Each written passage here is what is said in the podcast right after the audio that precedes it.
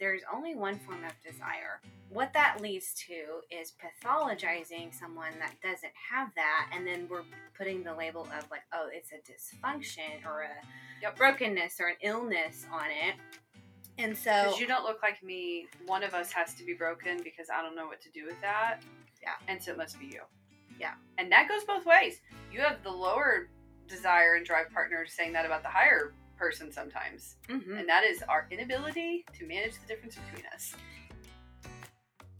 so you think, okay, I, I need food, I need water to to survive, right? Uh-huh. Um, sex is different. It is different. which is a little bit of our personal, yeah, we're gonna albeit spicy take, spicy on, take. Yeah. on this conversation because I need water and food to survive. I do not need sex to survive. Yeah. I'll put it out there. We are two unique female professionals And friends. that have come together to have meaningful conversations And a little fun along the way. Welcome to the Arable Podcast. where curious minds grow. I'm your host, Jenna Mountain. And I'm your other host, Kimberly Galindo. Hey, y'all, welcome back to our series on falling back in love with your sex life, um, where we're going to continue to unpack um, the concept map of uh, the continuum of lovemaking. Um, in our first episode, we um, we described the continuum continuum of involvement or lovemaking. We we abbreviate it to the continuum of lovemaking, where we break down the um, kind of purpose of using the continuum as a concept map, um, the different points along the continuum, um, and how to use it. So if you haven't had a chance to listen to that, go back because that's really going to be a helpful guide as we um, continue to talk through the different points um, in more depth. And so today we're going to take um, pity and duty um, sex, which is the zero to one is pity, and then two is duty sex along the continuum, and talk about those concepts. We've given a brief definition of them, but we're really going to start um, talking about um, what that is, why it's problematic, How to get um, out of how to it. get out of it, um, and and do a, a deeper dive on those two points along the continuum. Let's do it. Let's go. So again, as a reminder, um, pity, um, sex is, um, gosh, it's just motivated by lots of guilt. Uh, frustration can be a response to pushiness, Pouting, punishing. pouting, punishing. Um, sometimes it's used to avoid conflict. You know, it's conflict avoidance. Um, neither person's feeling very intimate or connected no. leads to lots of resentment. Um, it's not a great time for anyone involved. Um, and then duty sex is is really that category of obligation. Um, I'm going to meet the need, no real fulfilling pleasure. D- again, this one doesn't foster intimacy either. No. Um, most folks don't. I, Jenna made the note in the last ep- episode that, um, you know, uh, it's not like people go, you know what, let's have duty and pity sex. They don't choose it, right? Yeah, they don't kind of like for that. let's do that. That's our choice. You find yourself here, and most folks are going, well, it's not great, but they don't even have words for it. They don't Well, like they- it. They find themselves they find themselves there a lot of the time in my experience because they feel like it's the only choice they have. Yeah. You know, so they are choosing it, but they're choosing it out of a lack of options, which again, this whole series is about expanding your options and expanding your universe. Mhm. Um, so I yeah, you were you were introducing duty again and I thought, you know, the only difference because experientially when I'm working with couples in coaching or therapy or counseling, I honestly find that there's there's I, I don't know, the fluidity between pity and duty sex get blurred Mhm. a lot. But as you were doing a recap on kind of the formal definitions from from the book, um, I actually think that the difference between pity and duty sex is there is a slight embrace of something that moves duty sex into a slightly better place, which is it's the embrace of the obligation Mm, and okay. the job. Mhm. Whereas pity is is I don't know. I I experience cou- couples that where one of them is offering pity sex to the other. It is there's a lot of disdain. There's a lot of resentment. sometimes there's like a disgust. Is it disgust? Yeah, and, Yeah. and which is just terrible for everybody. Uh, it ends up it ends up in most cases, in my opinion, creating a very low or no sex marriage situation. yeah. But duty sex, I think that duty sex can at times have a higher frequency sexual experience, but that is because, and again, we're talking about the lower, not broken, desire partner um, who experiences less drive towards sex Mhm. is has they've embraced the job. They've embraced the, the the job of having sex Yeah. in in in their marriage and so i guess you know experientially again this is anecdotally when i work with couples or what i observe or talk with people i think it is that they've embraced the job Mm-hmm. And the duty and the obligation. And so because of that there is an embrace of something. Yeah. the drive is about checking the box um, and that may or may not increase frequency. If it does I, I honestly most of the time i only think it's for a season because as you and i talked about in the last episode it is wildly unsatisfying for both partners even the one demanding or receiving or whatever you want to call it like they eventually they end up going that is not worth it to me anymore Mo- Yeah. most most times Yeah. so as you were talking that's what came up for me Mhm. i do think it would be helpful because we keep talking about um, desire and drive differences um, kind of that discrepancy that shows up with couples maybe we take a, a tiny side trail talk about that for a second um, so that people can just follow us. You talked about a little bit in the first episode. This is where those things go very poorly, and so I want to do like maybe a little recap or a little bit of deeper deeper dive in that, um, and help couples follow us. Yeah, so I think some um, terms that can be helpful. Um, we have like spontaneous desire, um, which is often, um, again, there are no always and, No, you know, here's the formula um, because every human being's so different. But uh, oftentimes, a more male experience, that spontaneous um, desire, some would call it assertive. assertive, Like it shows up on its own. Yeah, it Yeah. kind of shows up on its own. Um, you know, it's kind of this idea that it's the capacity to want sex in most contexts. Yeah, Um, it kind of shows. Most people talk about it showing up as like a like a hunger all by itself that kind of shows Mhm. up. Like our hunger shows up. You and I were just talking about grabbing lunch. yeah, I know. and you're like, my hunger is showing up. I mean, that's how it shows up for someone with more of an assertive or spontaneous Yeah. um, desire or drive. And so I, most of the time, we see males identifying with that. That doesn't mean females don't. Mm-hmm. Um, and a lot of that's because their beautiful bodies and, and systems are being maintained by testosterone circulating through their system every Yeah. whatever, depending on Hormones developmental age. And so testosterone does drive that a lot of the times for men. But again, that doesn't mean that a woman can't have the experience where she is sort of the higher drive desire partner or that she experiences spontaneous or assertive desire. So that that is definitely an option on the table. But these partners typically the people who experience this more often, they typically identify as kind of the, the the the person who wants sex more in the relationship, the higher drive.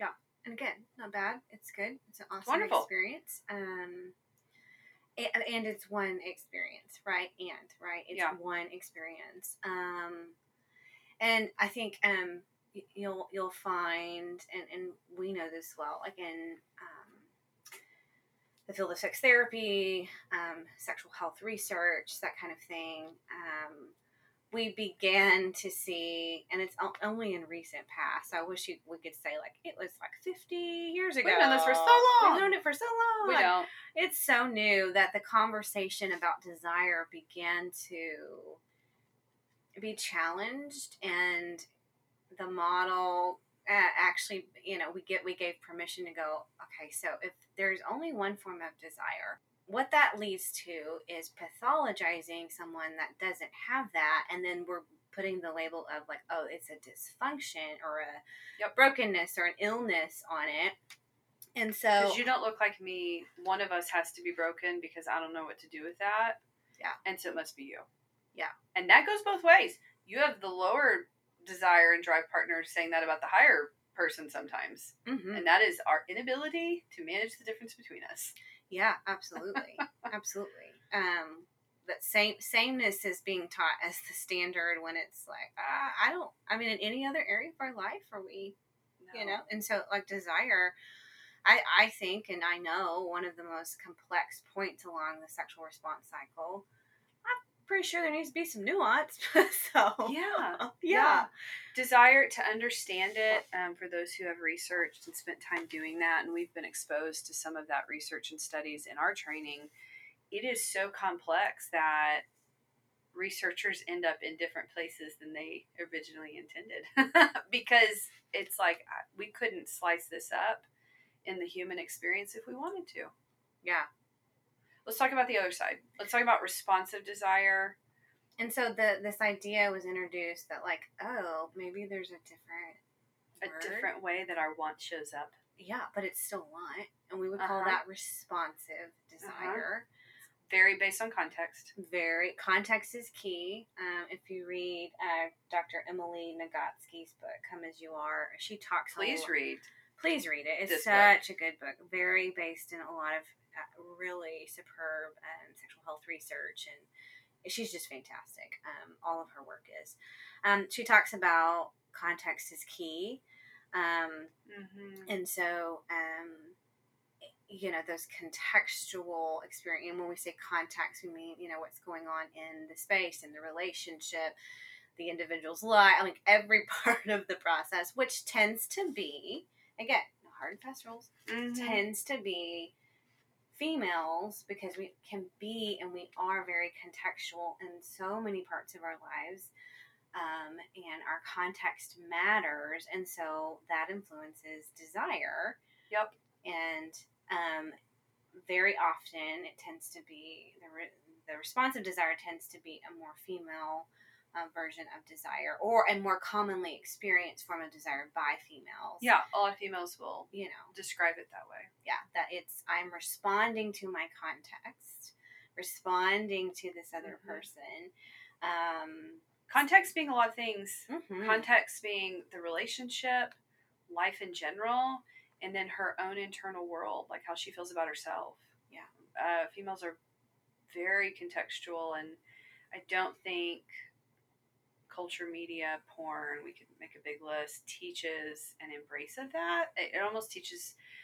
I think at times they almost treat it like a handicap or pathologize it. That like the fact that you can't just focus on sex when it's time to have sex and all these things distract you, like that makes you broken. Mhm. And so, um, helping women find some health in that is is something we do a lot. Um, I love you've deep deep dove on some of uh, Dr. Nagoski's work about how she challenges the word drive. Now, I was flipping it back and forth in the beginning because that's the language that we hear in culture. Yeah, oh yeah. But let's unpack kind of her pushback on why that can be. I don't know. Her her proposal is it could be a little bit problematic. Yeah, and I and I think just because again the conversation tends to lack nuance, and I think she would um, talk about that. Um, drive. So one of the examples again, we're back to food. Uh-huh. um, you know, one of the examples is hunger, um, and a lot of times, one, it's how scientists have referred to Our um, sexual oh, sexual desire, uh, motivation, I like direct the direction, that kind of thing, for so long.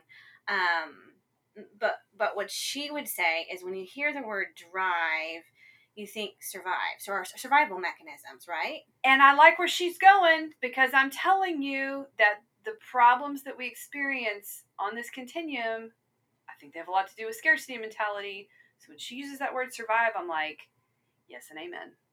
Yeah, because so you think, okay, I, I need food, I need water to to survive, right? Uh-huh. Um, sex is different, It is different. which is a little bit of our personal, yeah, we're gonna albeit spicy take, spicy on, take. Yeah. on this conversation because I need water and food to survive. I do not need sex to survive. Yeah. I'll put it out there. Yeah. And it's where I push back on, and I even think there's some really well intended authors, but when they start writing what they have always heard, which is sexual needs, I'm like, it's it is the I don't know, it's almost like a perpetuation of an unhelpful belief Mm-hmm. in and I, I again I think some people are really I think some people are really hell bent on pushing that idea and I think some people actually are not because I like know these authors and I will see needs show up in their book. I'm like, you don't teach like that. I just don't even think we know the words that are coming out of our mouth. I don't even think we catch where we're perpetuating unhelpful ideas. Mm-hmm. But you and I push back a lot on teaching and presenting sex as a need. Mm-hmm.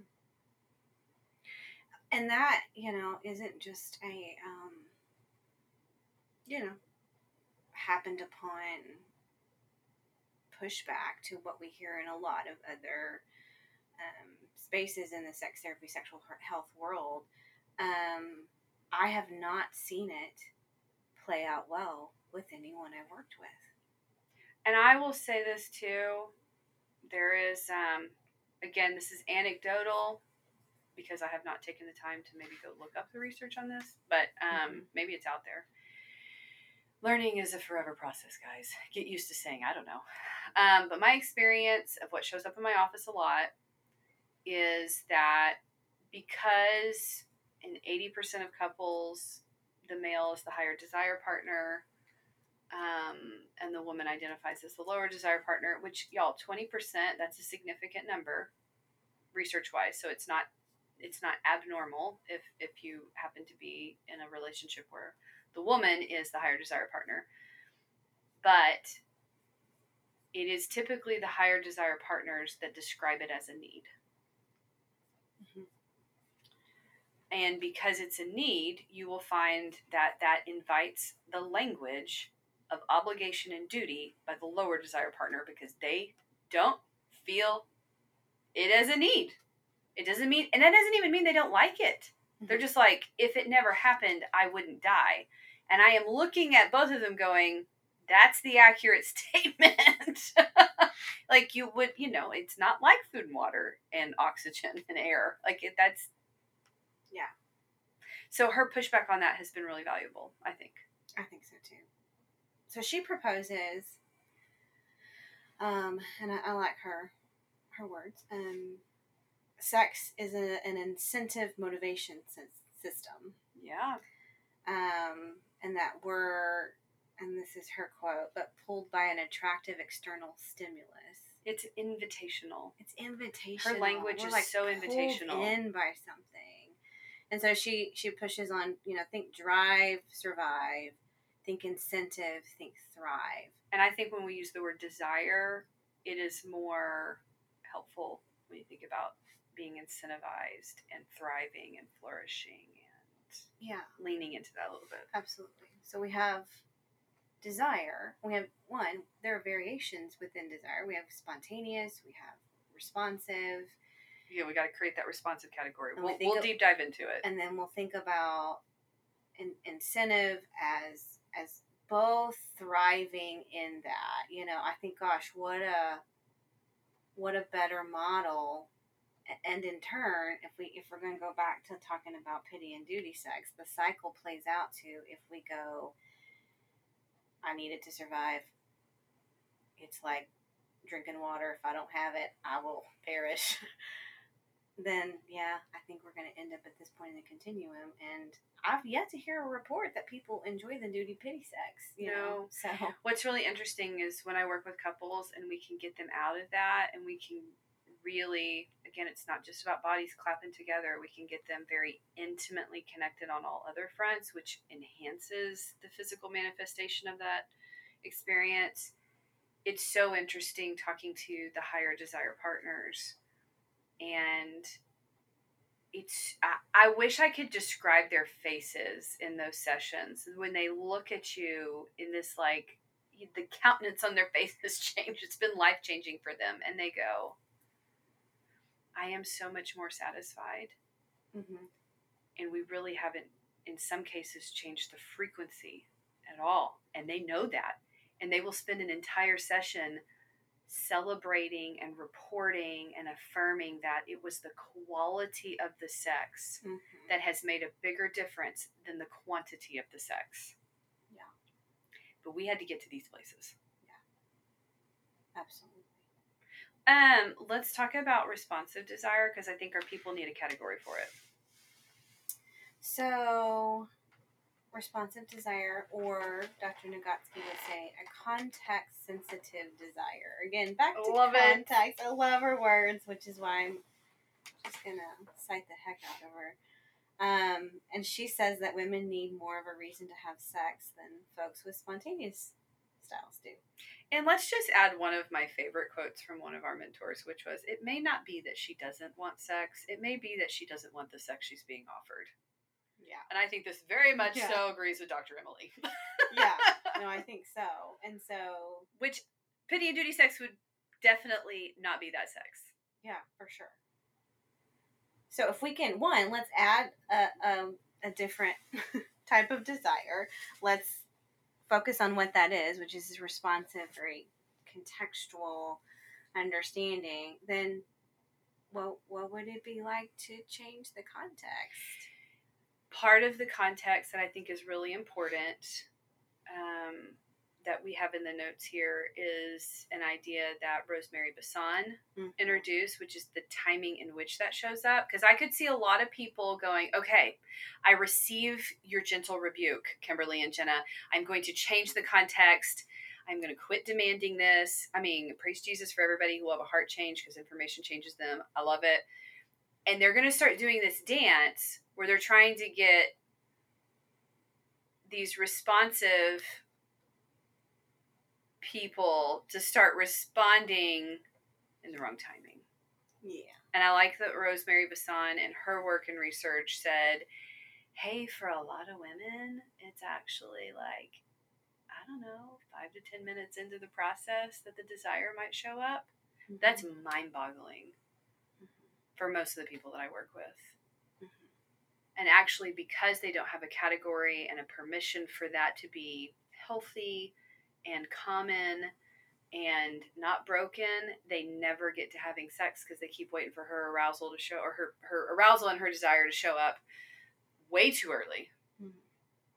And she's like, Well, it's not showing up yet. And I'm like, I guess we're not gonna do it. And again, now now you have a whole nother reason why we have kind of low sex, no sex marriages, because it's like, well, if I'm not feeling that assertive, spontaneous desire um, or arousal before we ever get started. You got to turn me on before we ever get started.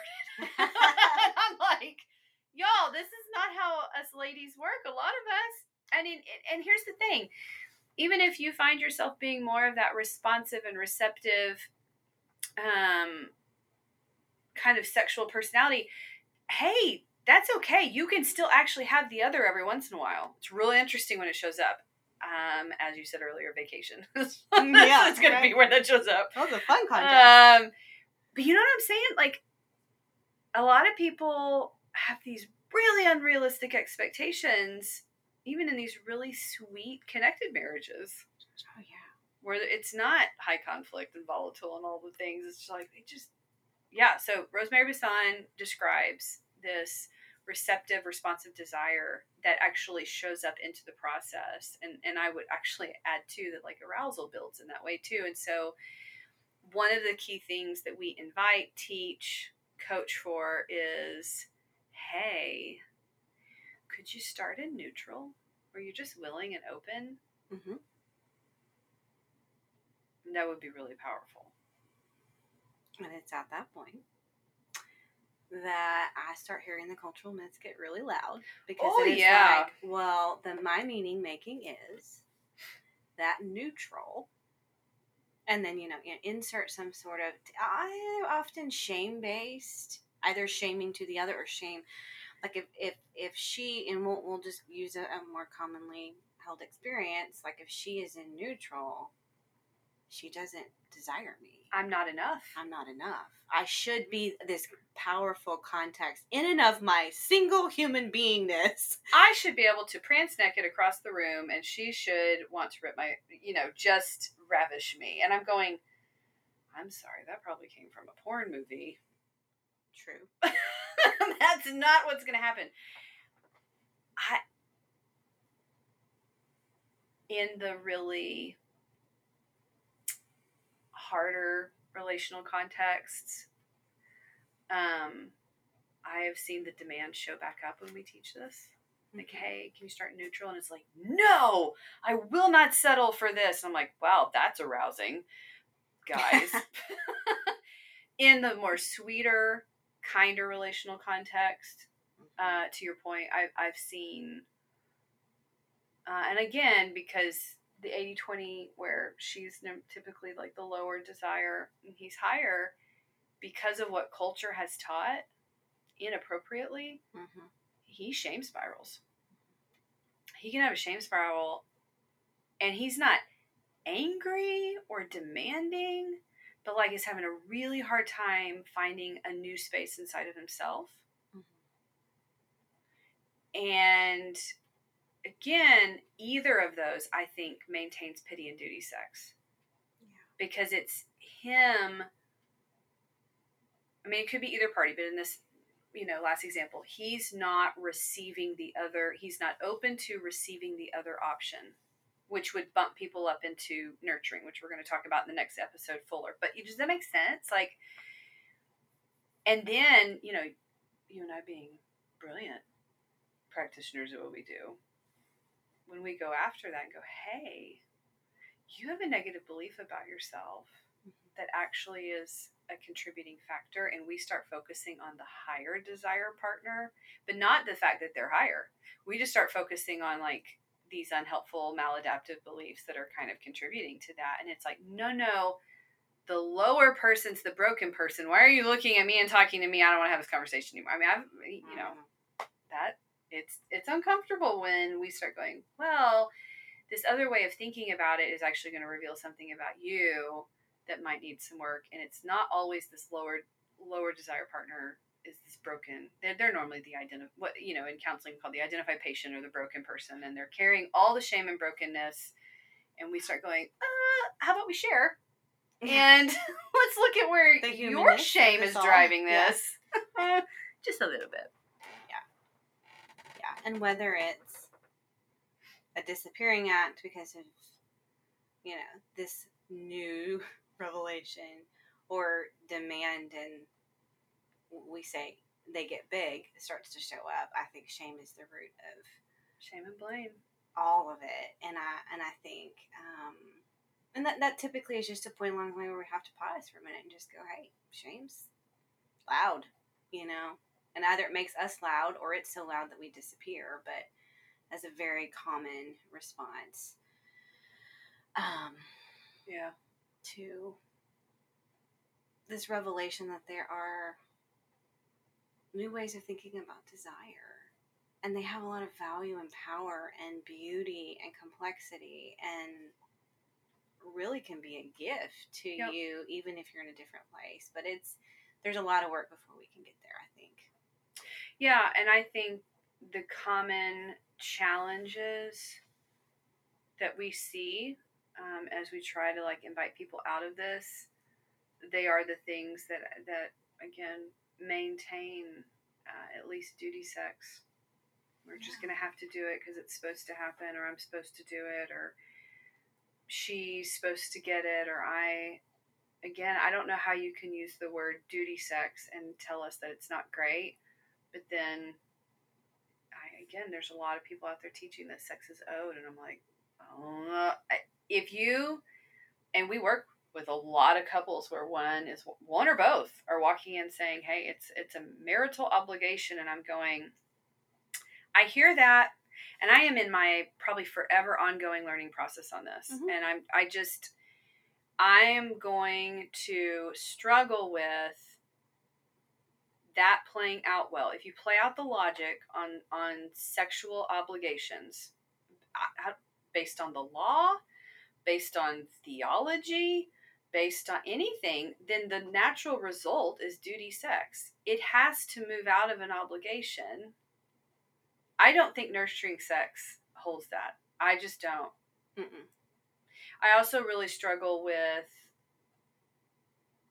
um, sex being an obligation from a trauma informed perspective. I have not been able to reconcile those 2 Mm-mm. Not well. And I've heard some people really try and actually get pretty close. And then I'm like, oh, but what about this piece? I just, I can't, a really hard time getting there. Mhm. And I wonder if, I'm going to go back to a comment I made in the beginning. I wonder if we kind of leave it at that almost, even the people who kind of teach it really well. I, I wonder if we leave it in that almost good, okay, but it still has some holes in it place. One, because we're human. I think on this side of eternity, we're not going to get total understanding. It's all of us trying to grow mm-hmm. and learn ongoingly. But I think sometimes we are just resigned to our own unnamed, unaware experience of a scarcity mentality that allows us to still embrace that concept. I, I, I think about all those things and like it goes back to a scarcity mentality to me. I do not, and, and then from a faith perspective, I do not trust God to provide my sustenance. I do not trust the situation to get better. There is never going to be enough. I am not going to get my needs met. I mean, I it it pretty much tracks back to that for me a lot when I watch it play out in front of me.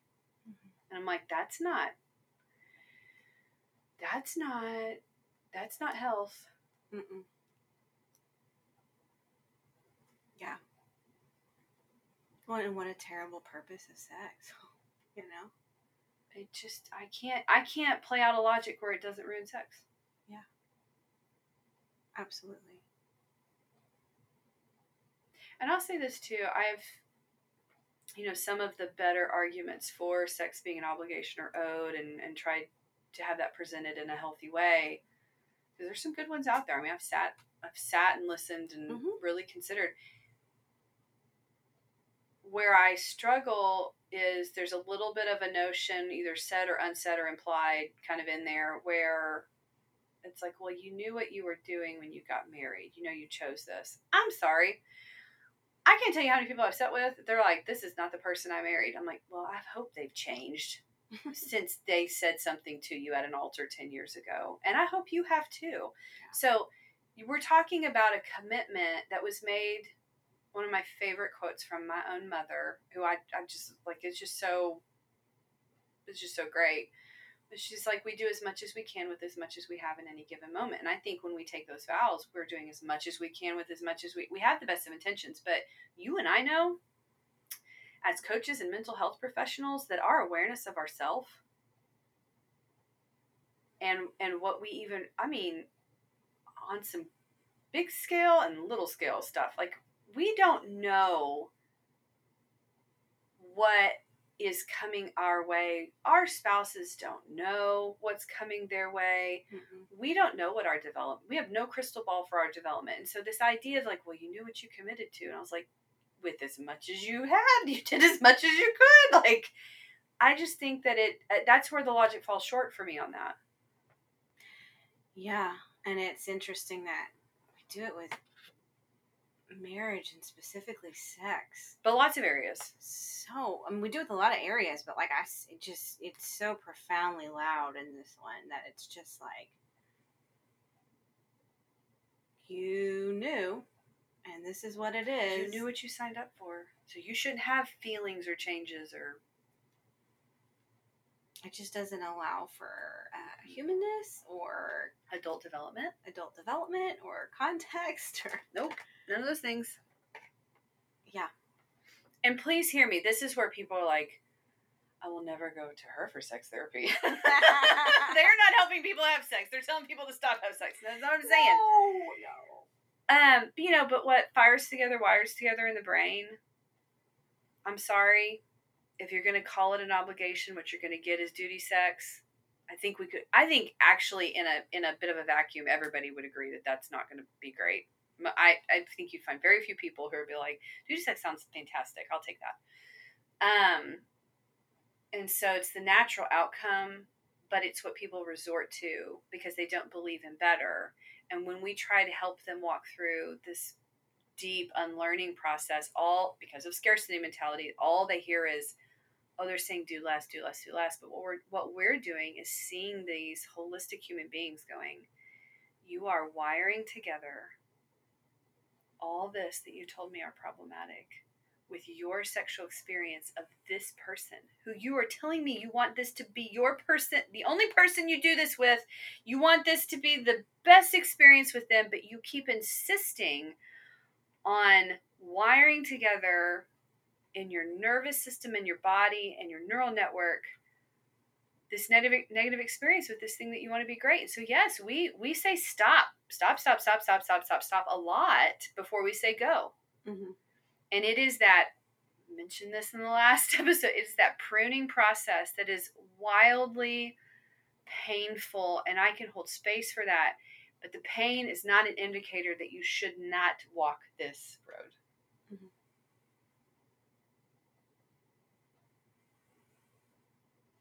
Yeah, no, I think uh,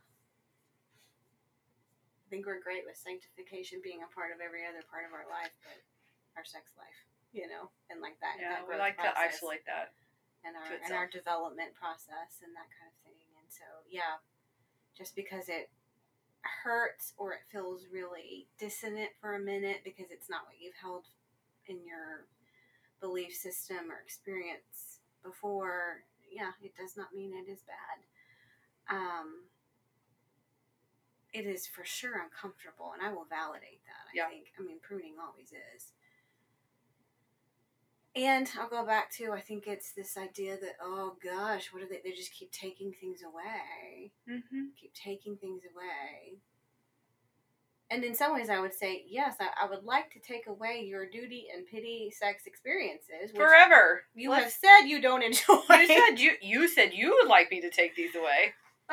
but you are oh that's that's a really profound moment in the process when i'm like you said you didn't want this and they all but say but it's all that i have. I mean the scarcity mentality. Mm-hmm. i'd rather have all the duty pity sex in the world because it's all i've got because i'm gonna lose everything. Because it's the only thing i know how to control for. Ooh. It's a position of control. To say I have to maintain this card and be able to play it because I don't trust healing, God, my spouse, this process, you crazy counselors and coaches. I don't trust any of that. So I'm going to maintain this one piece of control. And as long as that that's there, in my opinion, it's a drop of vinegar in a gallon of milk. Whole thing's whole thing's ruined. Mm-hmm. And that I mean, I, I'm not trying to be a pessimist. I'm trying to be a realist. That is what plays out in front of me in most cases when people ask my opinion. Yeah, absolutely. And, you know, you can continue to hold on to a, a belief system, but I've yet to see, to see, and again, words matter. We did a whole episode on it, y'all. If you insist on calling it obligation, duty, um, need, even that's then what, get. what you get in return to that, I won't even call it an invitation, but a demand, is this first category of sex. And you've got to be, the first step is you got to be willing to to name what you're doing and everyone's able to name one i know where i want to go i want something to be better in my experience but where I find it gets stuck is they're not willing to to let go of this belief system because mm-hmm. again it, it is so so scary because it's I'm gonna lose everything because it's all I have. Um, you know, I think we've kind of stepped into it. It's something that we know, but like it's always nice to talk shop and dialogue, which is a little bit what we're doing here. It's a vulnerable place to let go of the obligation for someone who is starving and not genuine. I mean, I we're, we're holding space for the higher desire partner. Oh, they're yeah. starving and not satisfied, and that felt desire is so big and so real and so thwarted that it is terrifying to let go of control and be truly in a vulnerable place. Mm-hmm. Yeah, I want to talk about that along with the differentiation so much on the on the previous episodes of the podcast, and I think um, the healthiest of, of relationships, marriage included, are are in a posture of vulnerability, which is I will validate scary. It's supposed to be. It's at the moment of vulnerability that you can you either need to determine that this is safe or not safe and lean into intimacy or take off and go protect yourself. But being in control is is not the way you ensure that you have safety. Mm-hmm. Control is a terrible context to respond to. So if we look at the higher uh, desire, controlling for the other person, I should Right. clarify. yeah, if there's this control that's you know happening, respond. I mean, I don't, I don't know how you respond to that other than Duty. Okay, it's my duty. So it's the embrace of the obligation at that point. It's not the embrace of the other person, which is where the intimacy is. Mhm. Heavier episode, we know, I know y'all. we know. But we're starting on like truly the lower end of the spectrum, uh, the continuum, the things that we we do not want. We don't want these for you guys. We don't. We want better for you, and we, we have. We're going to talk about better. Yeah. Next episode's like my low key favorite. Oh yeah. I like. No, come on, come back. Don't don't leave us. Don't give up. This is Good news This, coming. this is such good news coming. You're going to love it, and then you're if you embrace it, which I know you will. You're gonna love. We your sex believe in life. you. You're gonna love your sex life. Yeah. Okay, ma'am. What was your takeaway from this conversation? Um.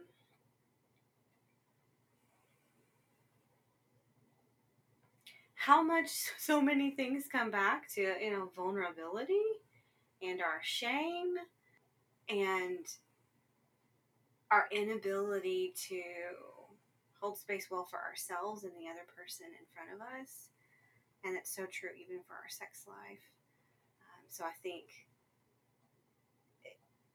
you know, you and I get picked on a lot for when we go to those spaces where we talk about vulnerability or we talk about communication or, you know, some other Mhm. thing that's not as sexy time related.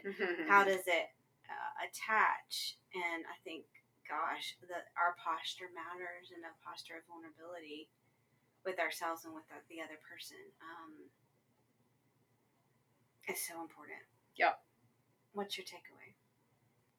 I think I think my takeaway is that I mean I've been I've been just yeah in my own my own personal recent adult development processes and kind of commitment to learning and all of that like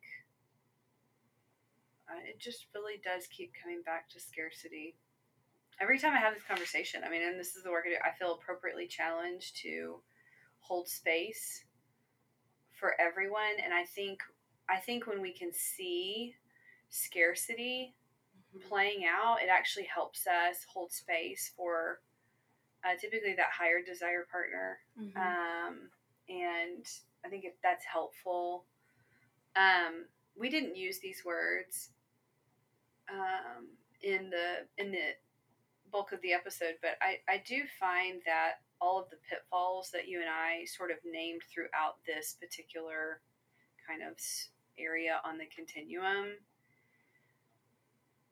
if we're not actively working against them and walking out of them, I think when we give in to them, the natural outcome is we dehumanize our spouse oh yeah. you know and i i love all the language about like humanize you know keeping keeping the human in front of us in in view. And i i really do. I think if we are not actively working against these pitfalls when our differences that are normal and healthy show up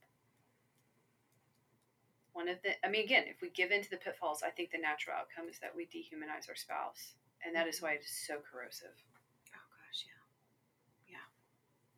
And so I hope I hope everybody's realizing that because I, I it's it's it is not an uncommon thing to be holding on tight in this in this uh, experience on the continuum. So, yeah, good news coming, guys. We'll unpack the better options starting next week. Yeah, I'm so excited.